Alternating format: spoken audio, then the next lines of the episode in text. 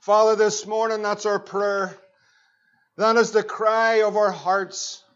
Lord, that you would baptize us, each and every one, in the Holy Ghost.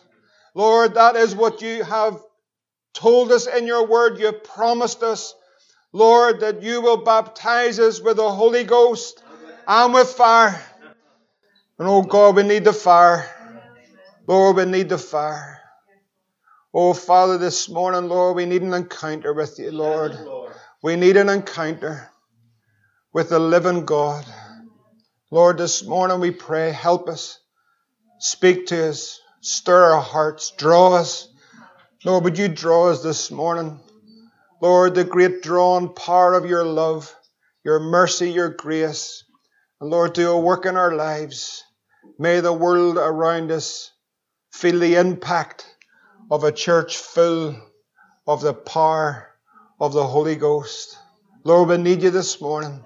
Help us, we pray, in Jesus' name. Amen. Have your Bibles, Exodus chapter 3. Exodus chapter 3, verse 1. I want to speak this morning when the promise draws near. When the promise draws near. We're believing God's give us a promise. Amen. God's give us a promise. We're believing for God to move by His Spirit. We believe it's a promise in the Word of God, not just something that we have imagined ourselves an outpouring of the Holy Spirit in the last days, a great awakening amongst God's people, a revival that begins in the church of Jesus Christ, the remnant stirring that church and the church arising in the power of the Holy Spirit with nothing else but the gospel of Jesus Christ, the power of the Holy Ghost, nothing else. That's enough. Amen. That's enough this morning. Just Christ and a church full of the Holy Ghost. We're believing that. That's a promise. That's why this church was birthed 14 years ago in June. It was birthed for revival. It was birthed to see a move of God. It was birthed. It was to be a house of prayer for all nations. That's what it is. That's what it will be. That's what it must be. Amen. Because without prayer, we might have a lot of activity, but we have no power. And we have a lot of activity in a general sense, but we need the power of God.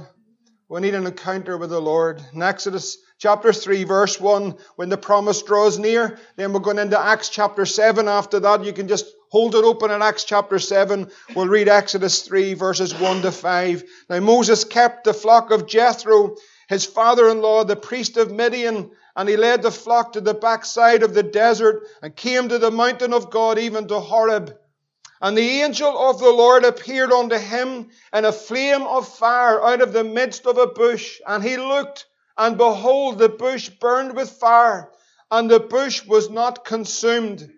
And Moses said, I will now turn aside and see this great sight, why the bush is not burnt.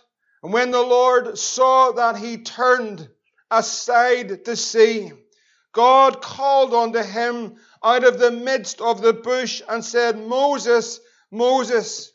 And he said, Here am I. And he said, Draw not nigh hither. Put off thy shoes from off thy feet, for the place whereon thou standest is holy ground. And we know the Lord will blessed the reading of His Word. You can turn over into Acts chapter 7. Just leave it open there. We'll come to it just in a few moments' time. The birth of Moses. Most of us know the life story of Moses from uh, a wee age right through. But the birth of Moses begins in a time of much affliction. God's people were living under relentless oppression from their enemies, the Egyptians. And every time you read of God's great birthing purposes and revivals and God moving right throughout church history and biblical history, you'll find that that is always in a time of spiritual decline and spiritual darkness severe oppression and much opposition, then God bursts forth.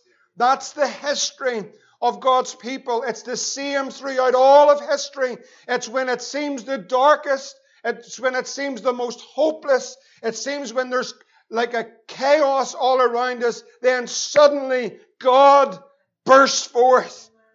We see that in the whole purposes of God, particularly in His beautiful and wonderful redemption plan. The Bible tells us in Galatians 4 and 4, but when the fullness of time was come, not this simply uh, makes us understand that God's providential hand and sovereign plan was unfolding. God had a time. God works according to His time, not ours. And, and His ways are not our ways. And the sovereign hand of God was about to act, revealing the eternal purpose of God in the birth of His precious Son, Jesus Christ. At that time, when we look at it, and it's very similar to Moses' time, there was a religious system, but it had no power. We had a political oppressive system, the Roman Empire, and we had gross spiritual darkness across the land. But there was a remnant, and there's always a remnant. There's always a 7,000 that have not bowed the knee to Baal. Thank God there's a remnant today across the island of Ireland, across the United Kingdom, across Europe, and across the world. God always has His people. And there's a remnant at that time. They were serving in the temple. They were waiting they held on the promises that God had given them. One old man said, I'll not die till I see the Lord's salvation. Praise the Lord. The Lord was good to his promise and good to his word. But at that time, as the promise drew near, it, it got very dark. There was much oppression. There was much opposition. We see that when Jesus was born, that Herod sent the soldiers into Bethlehem and every child, every boy from two years and under were slaughtered. That's the hour that they were living in the oppression and the opposition of spiritual forces and darkness against the purposes of God. When Jesus came in Matthew 4 to begin his ministry, fulfilling the prophet Isaiah, in Matthew 4 and 14 it says, The land of Zebulun and the land of Naphtali by the way of the sea beyond Jordan, Galilee of the Gentiles. And then it says, The people that sat in darkness. Not speaking of a spiritual darkness that's a spiritual force. That's the power of Satan. But they saw, the Bible says, a great light. Praise the Lord. There's two kingdoms. There's the kingdom of Satan and there's the kingdom of his God's dear son, Jesus Christ. That's light and that's darkness. And those people seen a great light. Light. Light dispels the darkness, those spiritual forces, spiritual wickedness, the powers of darkness. We thank God this morning for the kingdom of Jesus Christ, the Almighty God of heaven. It is the kingdom of light. And thank God that Satan is defeated, that Christ overcame the powers of darkness on the cross. But we know we're in a battle. When you look through it, we see the birth of Samuel. It was at a time of spiritual decline and darkness, but God's purpose was about to be born. We see the birth of David. At that time, Israel are living in fear against the Philistines and the giant, but God birthed David for his eternal purposes. We see in Esther, we see the purposes of God. We see the plans of the enemy and the spiritual darkness to exterminate all the Jews, but God had a people people and a purpose and a plan. And she was brought to the kingdom for such a time as this. Do you know that you're brought to the kingdom for such a time as this? God's purposes are being revealed at this particular time. We see in the Bible here in Acts chapter 7, if you're open, just open it up to verse 17, referring here again uh, to Moses, the promise was drawn near. In verse 17 of Acts 7, it says, But when the time of the promise drew nigh, when it came to the purposes of God to be revealed, God had sworn those plans and purposes unto Abraham. We see that promise. You just stay in Acts 7 for a moment, but that promise, God had spoke to Abraham in Genesis chapter 15 and verse 13. And this is what he said. Abram, know of a surety that thy seed shall be a stranger in a land that is not theirs and they shall serve them, and they shall afflict them 400 years. And then it says in verse 14, here's the promise.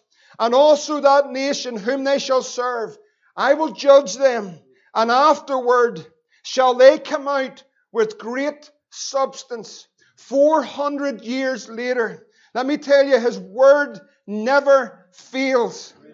God's promises are true. 400 years later. The Word of God still stands throughout every culture and every generation. Not one word that God has spoken will ever fail. And here we see in this, in this account that Stephen is preaching in Acts chapter 7, the time of the promise was ever getting closer to the purposes of God. At that time, we see God had promised they're going to leave God's going to judge that nation that's oppressed them. God's going to judge this world. God is going to come as the Almighty Judge of this world. But there's a people in this world that are going to leave this planet, and that's those that are washed in the blood. They're born of the Spirit. But listen, friends, as God's people left Egypt, they left with a great substance. And my prayer and my cry, we're leaving this planet with a great substance. We're leaving with the souls of men and women and boys and girls. I'm not leaving this planet, brothers and sisters, unless my four sons and my wife's coming with me. We are leaving this planet with a great substance, and that's a harvest of precious souls. We are believing God. He's going to judge this world. Not one word is going to fail. But let me tell you, friends, that big son of mine, he's coming with me. He's coming with me, brothers and sisters. Whatever way he thinks this morning, whatever how deep that pit's in, he's in this morning. But we are leaving this planet with Jack. And so we need the, the Spirit of God to move. The promise is drawn near, and the opposition and the pressure and the relentless attacks of the enemy against the church of Jesus Christ, God's people, the remnant people. There is a relentless pressure against us, against you, against me. God is going to move and we're drawn very near to that promise. But what happens at that time is there is great change. Many people know we're living in a day of great change. That right? It's changing rapidly. We have seen a change in our morals. We have seen a change in our social, uh, our society around us. We have seen changes in our political structures. We are seeing changes in the spiritual realm. There's change. There's great changes taking place. That's because the promise is drawn near. We're heading towards something. God's in control. He's on the throne. And the enemy knows his time is short. So now we're living in a day of uncharted waters. We've never been here before. We've never seen such spiritual activity before. We've never witnessed the nations being shaken as they are. We have never seen the calamities, the Arab Springs, the nations of the world being shaken, Jerusalem being a cup of trembling to the whole world. We've never seen the economical turn, turn down and, and all the crushing and all the pressures. We've never heard of so much suicide and mental pressures coming upon so many. We've never seen so much brokenness and the very cornerstone of society as families after families are being destroyed by the powers of darkness. We've never seen a change in our moral, our moral compass like we have in the day in which we're living in. We've never seen the sweeping powers and all the demonic activity of hell sweep into our nation like we have in our generation. There's change. What's happening? Friends, the promise is coming very near. Something's happening. The Bible tells us in Acts 7:17 that God had promised and the people grew and they multiplied in Egypt. And then verse 18 says, till another king arose. There's change. Something happened here. There was a change because the promise was drawn near. He did not know Joseph. We remember Joseph of old. He was second only to Pharaoh. And he was the one that brought the, the great uh, provision at the time of the famine. But now there's a change. There was once a nation that revered God, that honored God, that, that had a respect for the things of God. But there's a change. Isn't there a change, brothers and sisters? And here we see a change in the political dynasty. We read in Exodus 1, just stay in Acts 7. I'll just go through it quickly. But at that time, it says that they set over them taskmasters to afflict them with their burdens. As verse 11, Exodus 1.14, they made their lives bitter with hard bondage. We see with the midwives, we went to the office of the midwife to the Hebrew women that they said to them, if a son's born, you'll kill him if it's a daughter. you'll let them live. And as we approach the promise, it seems that the affliction and the opposition and the trials that many are going through, they're not lessening, but they're getting worse. Anybody say amen? Are you with me here this morning? And so the trials are, are deeper. The darkness is, is darker. The difficulties are harder. The pressure is greater. And sometimes we're, we're there, you don't know where the pressure's coming from. Anybody know what I'm talking about? You get up and you feel a pressure. Know what that is? It's a spiritual power. A spiritual wickedness. It's the powers of hell because the devil knows time's near up. And so all the onslaught of the enemy. Can I tell you something, saint, that's in the midst of the trial, in the midst of great opposition, in the midst of a place where many of us, when you're in the trial, you never think you're going to make it. Isn't that right? But the Bible tells us something's happening. There's the trial of your faith, and is more precious than of gold that perisheth. Though it be tried with fire, it will be found unto the praise and the honor and the glory at the appearing of Jesus Christ. It's an awesome thing what's happening in your life because you're going through it. You don't feel you're going to make it. You don't feel you're strong. You don't feel that you're on top of the world. You feel that you're at the bottom and you feel all the hell is pressing against you and you don't know how you're going to make it. Can I tell you what's happening? You're growing. Absolutely. Praise the Lord. You're growing.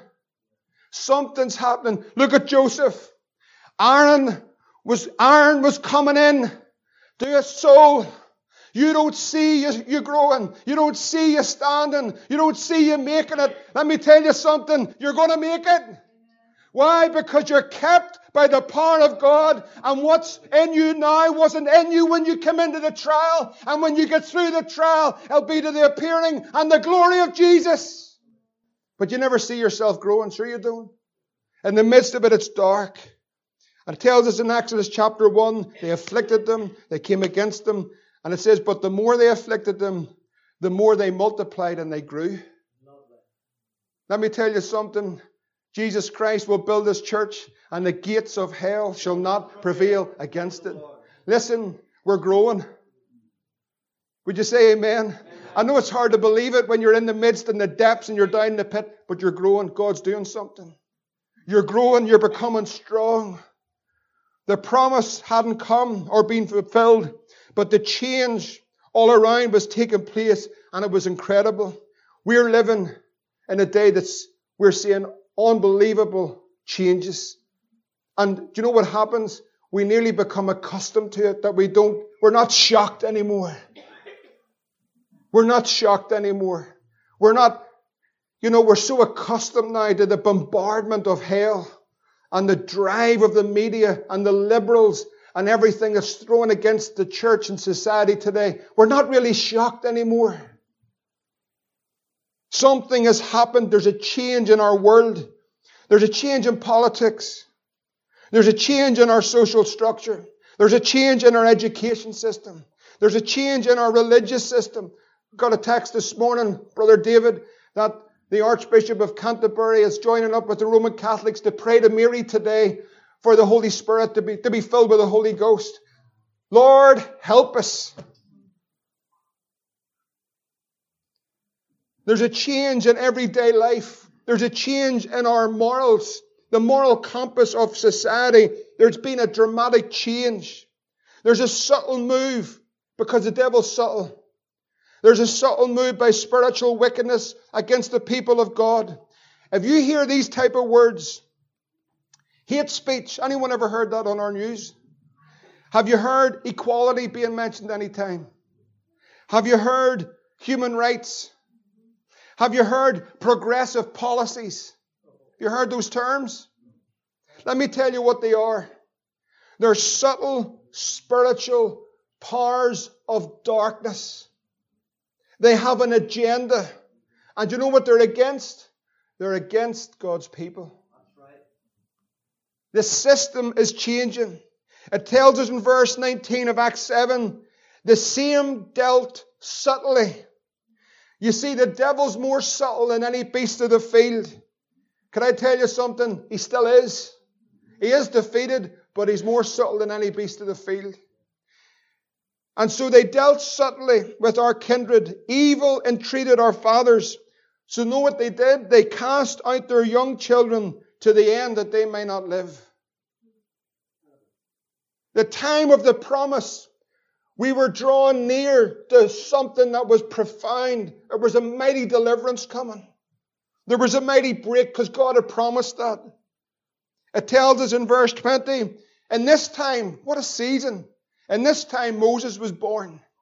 And this time, in the midst of all of that, Moses was born. Tells us he was exceeding fair, nourished up in his father's house for three months.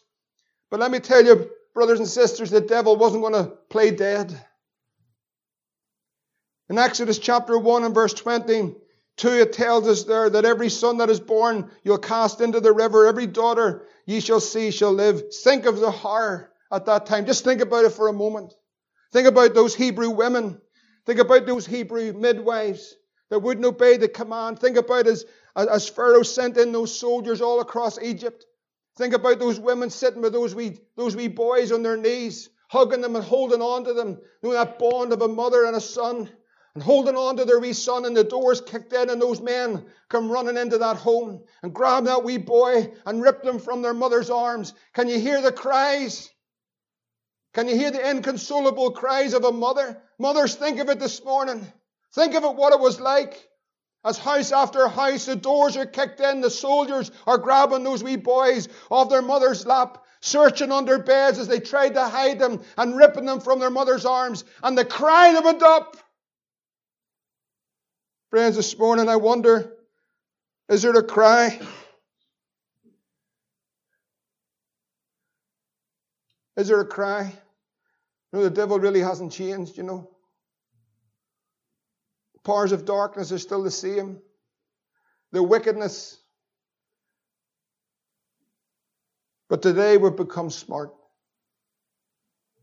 Every week in mainland Britain, 4,000 babies will be aborted or murdered in the mother's womb. Four, listen, 4,000. Statistics tell us that every week 15,000 babies are born in Britain. Just over 4,000 are aborted. That means nearly 25% of babies that are in the womb this week due to be born will be slaughtered by the end of next week. And there's no headline news. There's no outcry. There's no special talks. There's no G8, G7, G20, some special European Commission.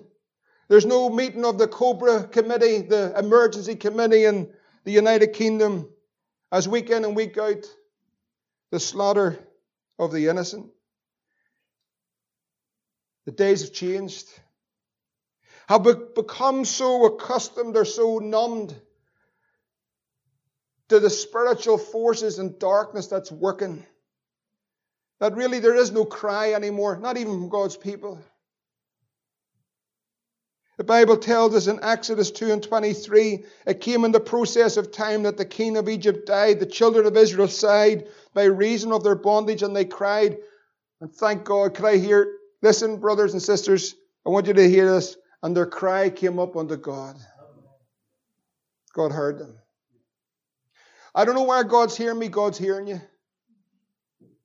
But the answer hasn't come, but He still hears you. The answer's on its way. But I've cried and I've cried and I've wept and I've wept, and it doesn't seem if anything's changing. Actually, it's getting worse. Have you prayed and the circumstances have got worse? Put your hand up. That ever happened to you? Praise the Lord, every believer in this place. And then you'll wonder, is there something wrong with my prayers? There's nothing wrong with your prayers. God's on the throne. Here's your cry. And they cried, and the cry come up by reason of their bondage. God heard their groaning. Then it says God remembered his covenant. Then it says God looked upon his children. Then it says God had respect unto them. Four things. God heard, God remembered, God looked, God had respect. Can I tell you something? God's heard your cry. God's heard your groans. No prayers. Sometimes they're not words, they're just groans. Anybody know what I mean? They're not prayers, they're not audible words, they're groans. There's something in your spirit. You go, God. You can't even get the words out. You don't know what to say or what to pray, but there's a groan. Can I tell you something? God hears our groans. We see the slaughter of the innocent. Do you know those precious lives in that womb? The Bible tells us John the Baptist, do you know when he was filled with the Holy Ghost? In his mother's womb. He was filled with the Holy Ghost. Where? In his mother's womb. It's great. See all the kids? See the exodus at offering time? And they're all running, and the people trying to take the offering get run down. It's good to have kids in the house of God. It's good to hear the cry of a wee baby, isn't it? Sometimes it's hard to be a mummy. I don't know because I've never been one. I want to tell you something's a precious thing life.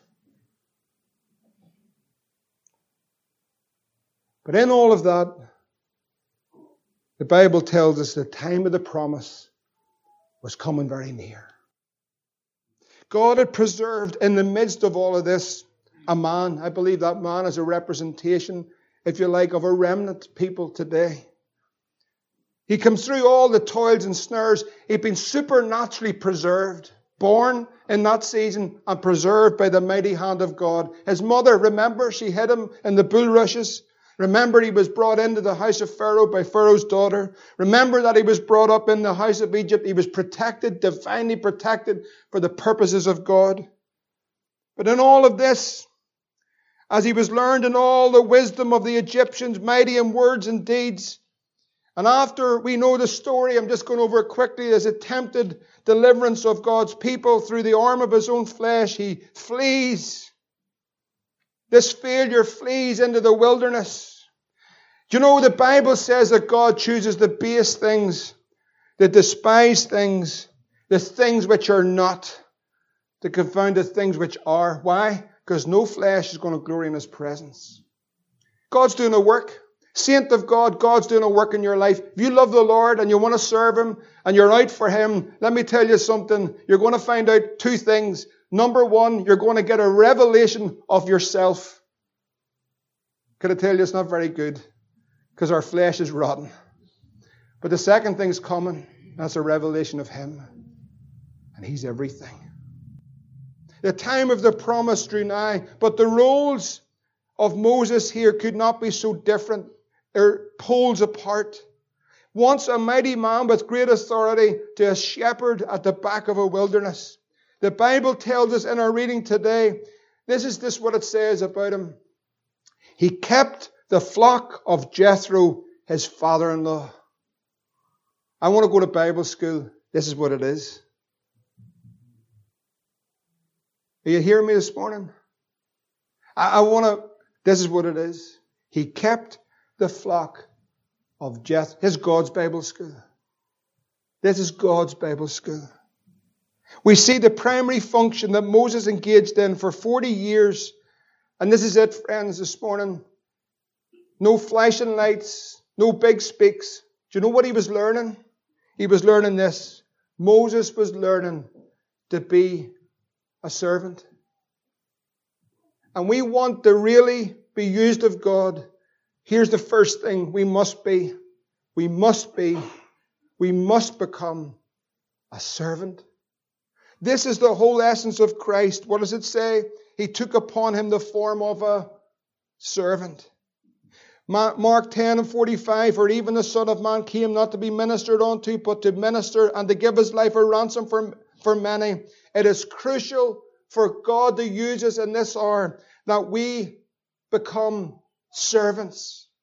This is the this is what's crucial to be used of God, to know what it is to become a servant. Let me ask you a question this morning, and, and this is just for you to think about, because I think about these things I just think what was going through Moses' head for 40 years.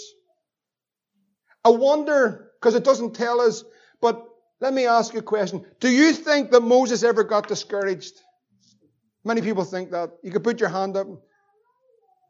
Do you think ever at times that when Moses was out there, this flock of sheep, They're not his. He's looking after them. It's in the wilderness. He's failed God. And there he is. He's just going about the. Do you ever think sometimes he just thought to himself, what am I doing here? Maybe not. Maybe he wasn't an Ulster man. I know he wasn't an Ulster man, but have you ever thought that he was sort of looked at himself and went, What's going on? Maybe you've never done that. Have you ever thought that maybe he sat down in a rock one day and he looked over at all the sheep and went, Oh. Do you ever think he thought that way? Because we would never think that way, sure we wouldn't. Do you ever think that maybe someday when it was so hot and so tired and he can't maybe find a well to get them to and, and he's sitting down, he's saying, I've had enough of this. Doing what? I'm going to jack us in. I tell you what I'm going to do. I'm going to go back to Egypt. Maybe patch something up with Pharaoh. He'd maybe let me back in. Don't know why I maybe thought that or not. But I would say that Moses just like, he's just like you and me. Now, that may offend some because you may not think you're like that. But you know, the Bible tells us Elijah was a man of like passions. I like that because you know what it says? Men were real. They had their failures, they had their off days, they had their days when they said, That's it! I've had enough! You'd never do that, sure you wouldn't. But yet, this man in that wilderness, there's a work being done. You know God's doing a work? You know God hears all our frustrations? Sees us in our ups, and He sees us in our. We only see each other in our ups, don't we? Everybody's looking great this morning, and everyone's happy. But you didn't see me yesterday morning, sure you didn't? I didn't see you yesterday morning either. And so we see the workings of God and the dealings of God because he's preparing Moses for the task. He was making him a servant. You know, I, I, want, you know, when I hear I really want to do ministry, I want to tell you what it is be a servant. It tells us of a, a woman in the Bible in Romans chapter 16. I call her wee Phoebe, but she could have been a big, but I just for some reason call her wee Phoebe. It says Phoebe our sister, she was a servant of the church. I ask you something. Are you a servant of the church? Think about it. Are you a servant? You know, the world really is so focused on, isn't it just what I can get, what's for me, self serving? But the body of Christ is, do you serve the church? Do you, what is that there? That doesn't mean the building? Do we serve each other? Do you serve one another? When you see someone in need, are you concerned? When you see someone struggling, do you phone them? When you see someone that needs maybe a meal or an encouragement, are you willing to go? When you see something needs done in the house of God, are you willing to go and do it? Are you a servant? Are you a servant of the church? Are you a servant of the body of Christ? Because see if you are, you're just like Jesus. That's what a true servant is. And all this time, for 40 years, Moses is tending a flock in the wilderness. God is putting in him everything of what God wants him to be and removing everything from him that God does not want him to be. He's a servant. tells us in verse 2 of our reading. And this is where we're coming to just for a few moments. Maybe not go through it all this morning, but I don't find anywhere in this reading, anywhere, that Moses was praying for an encounter with God. I don't find anywhere in this, in this, in this reading here that Moses got up that morning and said, Lord, I really need to meet with you. It didn't happen. He may have done that, but it doesn't record that. I don't see that in anything of this that Moses was, was, if you like, what we believe in and what we believe we should do, praying through touching God, longing for a breakthrough. And I believe in all those things. It just tells us that he was tending to the flock. He just went out. It was another day. Do you know, I believe in this wonderful word in the scripture, suddenly. I believe that there are great records of revivals like Evan Roberts in revival and they prayed through and they touched heaven and heaven came down and the hand of the Lord was upon them. And I believe that we need to pray. I believe that the house of the Lord is a house of prayer above everything else. But I also know that sometimes God just comes suddenly. You're not necessarily expecting it. It's not even that you've had enormous faith to believe for it. It's just that you're serving, you're doing, you're going about the business of keeping the flock, you're in the wilderness. It doesn't actually really look as though it's going to happen. It looks as though really this is it. He's 80 years old. Who can beat that? Frank, 82. Praise the Lord. He's 80 years old. It looks as though, well, I've done this for 40 years. I've just kept serving. I'm doing my time. I'm doing what I'm supposed to do and then God. Do you know, I believe, friends, that the promise is very near. I believe that the breakthrough is going to come. And I believe He's going to do it not because of my great faith, not because of who I am, not because we have got to some spiritual plateau, not because we are great, because we're not. I'm sorry to disappoint you. We are just a bunch of people that God has wonderfully saved by the grace of God, washed us in His blood, joined us together in the body of Christ, put in our hearts for a move of the Spirit of God because that's His eternal purpose and we're ever getting closer to the promise being fulfilled. And what's about to happen is God is about to appear as a flame of fire in the body of Christ. Think about it. Could it be this morning? Could it happen here today? That suddenly the Lord appears in a flame of a fire out of the midst of a bush like he did with, with Moses. That suddenly the fire and the power of Almighty God descends in an upper room like this one and fills every person in this room with the power of the Holy Ghost. And the fire of God falls upon us and burns up all the death and all the sin and all the dross and all the unbelief. And God raises us up out of ourselves and empowers us with the Holy Ghost suddenly. Suddenly. Oh, God's going to do it when I get my prayer right to the top, and then it's like hitting the bell. The bell will go off, and then that's when God comes. Let me tell you, brothers and sisters, God's got a plan and a purpose, and God is working to that plan and that purpose and His word. And in the last days, He'll pour out His Spirit upon all flesh, and the glory of the latter house will be greater than the former, and God will suddenly come to His temple. Just suddenly. I wasn't expecting that this morning. Praise the Lord. That's when it's God. If we get it all down in a format and a formula and an ABC and all on a page, this is how God works. Can I tell you something? God doesn't work like that. God doesn't work to our agenda or our ideas, but God does have a plan for His people, and suddenly He breaks through. There's nothing more attractive than fire. I don't know about you. I, I've always loved fire. My mother will tell you. We used to set bushes on fire and got the fire brigade out all around Belvoir. It was great. And then we come in our faces black, and my mum says, Timothy, were you over at that fire? No, I wasn't there. There's something about fire.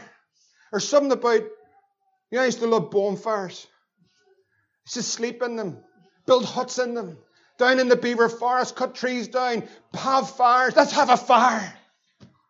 Nearly every day of our life, let's have a fire. Let's get a fire going. Why? Because there's something about fire, isn't there?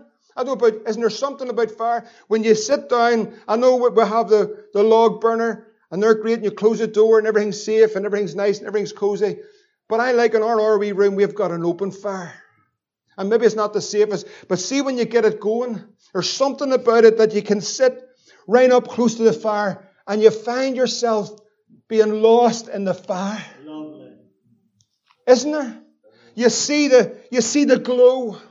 You see the movement. You feel the heat. There's something about it that stops you. When you're out driving your car and you see a lot of smoke, everyone goes, There must be a fire. Isn't that right? Is, that, does that happen in your car? You know what I mean? There was the Tollymore fire about three weeks ago. We were heading there uh, last Monday, was it the the or the the Tollymore, and the fire was before it, and there's a bit of smoke, and Luke says, "The fire's still burning." I said, "Son, no, no, no, that's just someone in the backyard." It's a bank holiday, no council workers about. Get the fire going. No, that's not what we do, surely. But there's something about a fire, isn't there? There's something about a fire. You know there was something about the fire on the day of Pentecost that stopped the whole world? The whole world were mesmerized by the fire of the Holy Ghost as men and women and boys and girls and young people poured out onto the streets of Jerusalem full of the power of the Holy Ghost on fire for God set on fire by the power of the Holy Ghost. And Jerusalem stopped. They all looked. They traveled from all over the known world for that particular feast. And they stopped. God had bypassed the great temple that they were all focused upon the great religious system of the day, all the powers of darkness, a Roman Empire, and found 120 people in an upper room, ordinary people, but they'd failed the Lord, they'd let him down, they'd deserted him, but God had gathered them together, breathed the Spirit upon them, saved them by His grace, washed them in His blood, and then they're gathered in an upper room, and suddenly after 10 days, the Holy Ghost came. They all poured out into the streets, and the world watched. They were mesmerized. They were mesmerized. This is what fire does. Fire will get the attention of the world. How we need the fire, brothers and sisters. It's fire we want. It's fire we need. We need the fire of the Holy Ghost. What does fire do? It purifies. That's the first thing that's needed in the church. It needs to be purified. That's what the fire does. It purifies. It makes us holy. It makes us right. So the fire will purify the church. The fire will set us ablaze. It's fire we need. But that's the promise. He will baptize you with the Holy Ghost and with what?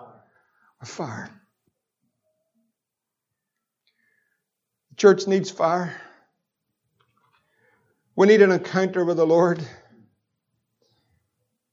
We need to touch God. More importantly, we need Him to touch us. Friends, I wonder how many of us this morning are maybe a bit like Moses. We're serving, we're doing what God's called us to do. We're engaged in that. And if you're not, you should be. I just encourage you, you should be. You should be engaged in serving the body of Christ. Absolutely. There's many areas you can serve in, many places you can serve in. But this is the body of Christ. And you're doing that and you're engaged in that.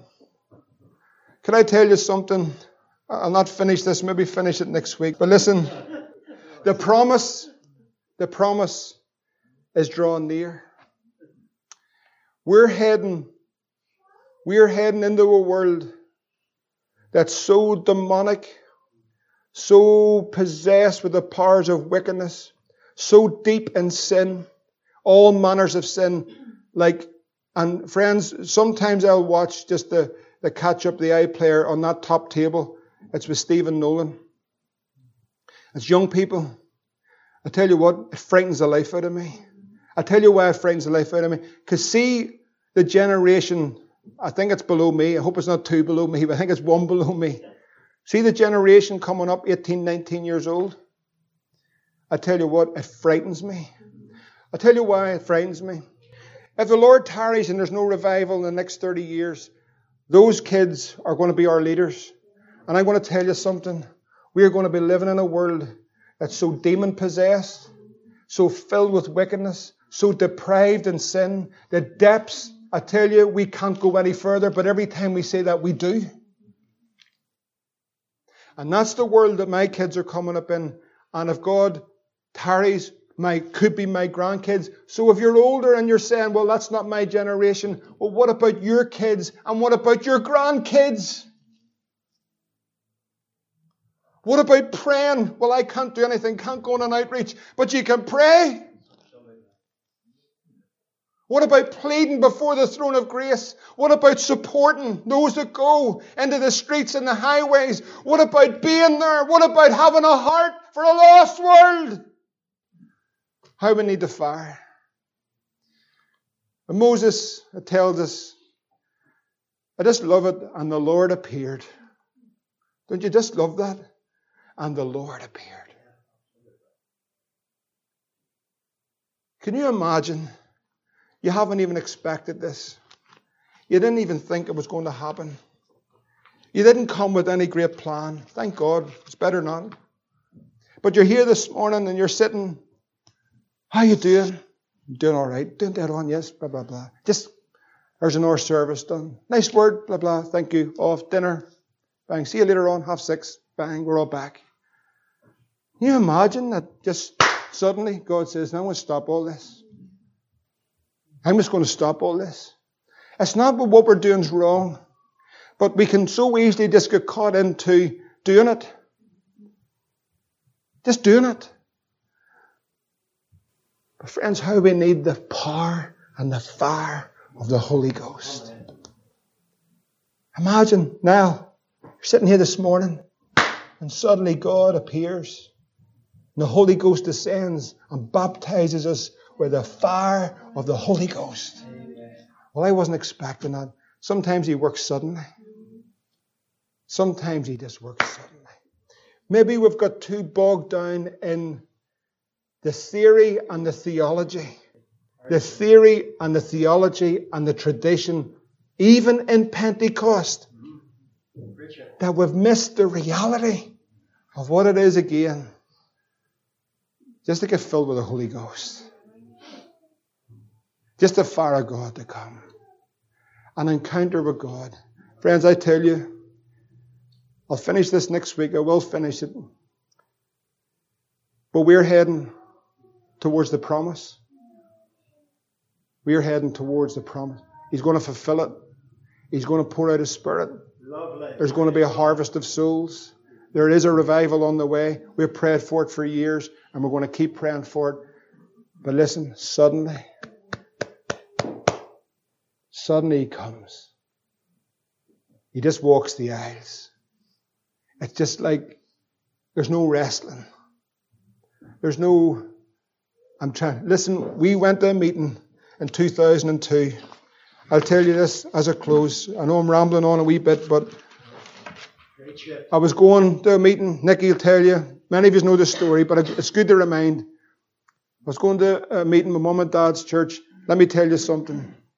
I had got myself into an awful place. My sin.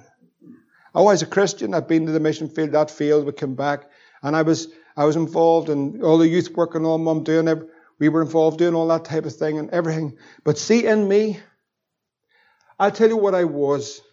What I was. I was a carnal Christian. That's nobody's, that's no reflection on the church, no reflection on anybody else. That was because of my life, how we lived. That's how we lived. Isn't that right, Nicky? Both of us together, we lived a carnal Christian life. Yes, I was doing a wee bit of preaching. Yes, doing a wee bit. But we were empty. I was empty. And I can remember driving to church that night. We just had Jack. Jack was only four or five years old. He's in the back going mad as usual, jumping up and down. We're driving to church and I says, Nicky, if this is it, if this is it, I can't do it anymore. I can't do this. And she began to cry because where does that go?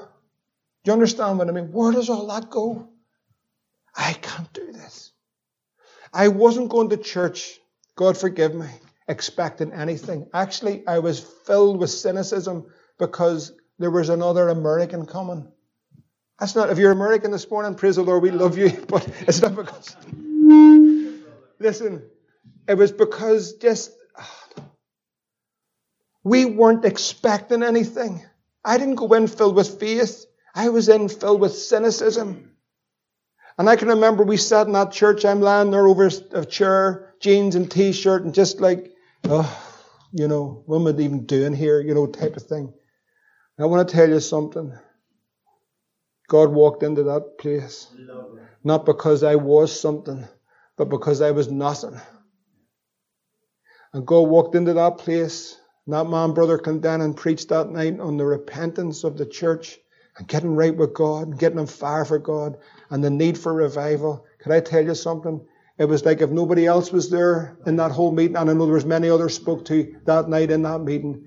It was like God opened my heart and spoke to me, and there was nobody else there. It was like Moses and God Himself. We repented of our sin as Christians, and we fell before the Holy God and said, God, have mercy on us. God, have mercy. What He planted in us. That what He'd done in our lives through reviving us, that that's what God wants to do in the full body of Christ across this land. And friends, we haven't seen the fullness of that. And over these years, God's brought so many other people in, in here with exactly the same DNA. Now, right, Brian and Carol come in at a time of discouragement and we says, Lord, send two people in. Carol always reminds me, I bet you regret praying that prayer. and I don't regret a bit of it because I remember praying, Lord, when we are small as a number, there's only a, a few of us, and it was battles, and it still is battles, but they just change in different ways, and there's different types of battles. But it was small, and it was battling, and said, Lord, would you send in a couple of people to encourage us? Remember praying that, Lord, just send a couple of people in to encourage us. Make sure you don't have any baggage. it's all right. I mean, I prayed the whole thing, like. I mean, I put the list out. It wasn't like I was saying, you know what I mean? Lord, no baggage, just the love of the Lord and the, there's no troubles or anything else. Next Sunday morning, Brian walked in and Carol. I'm going to tell you something. God hears our prayer. But you know what the amazing thing is?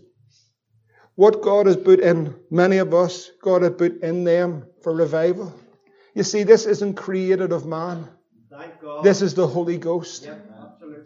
and when God starts to bring people in and say, I have that same heart, I have that same desire, who put that there? The Holy Ghost.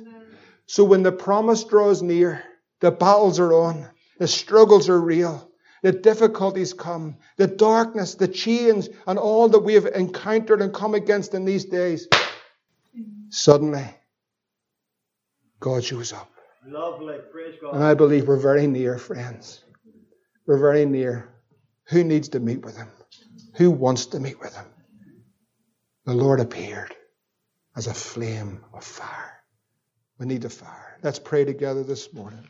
Thank you, Jesus.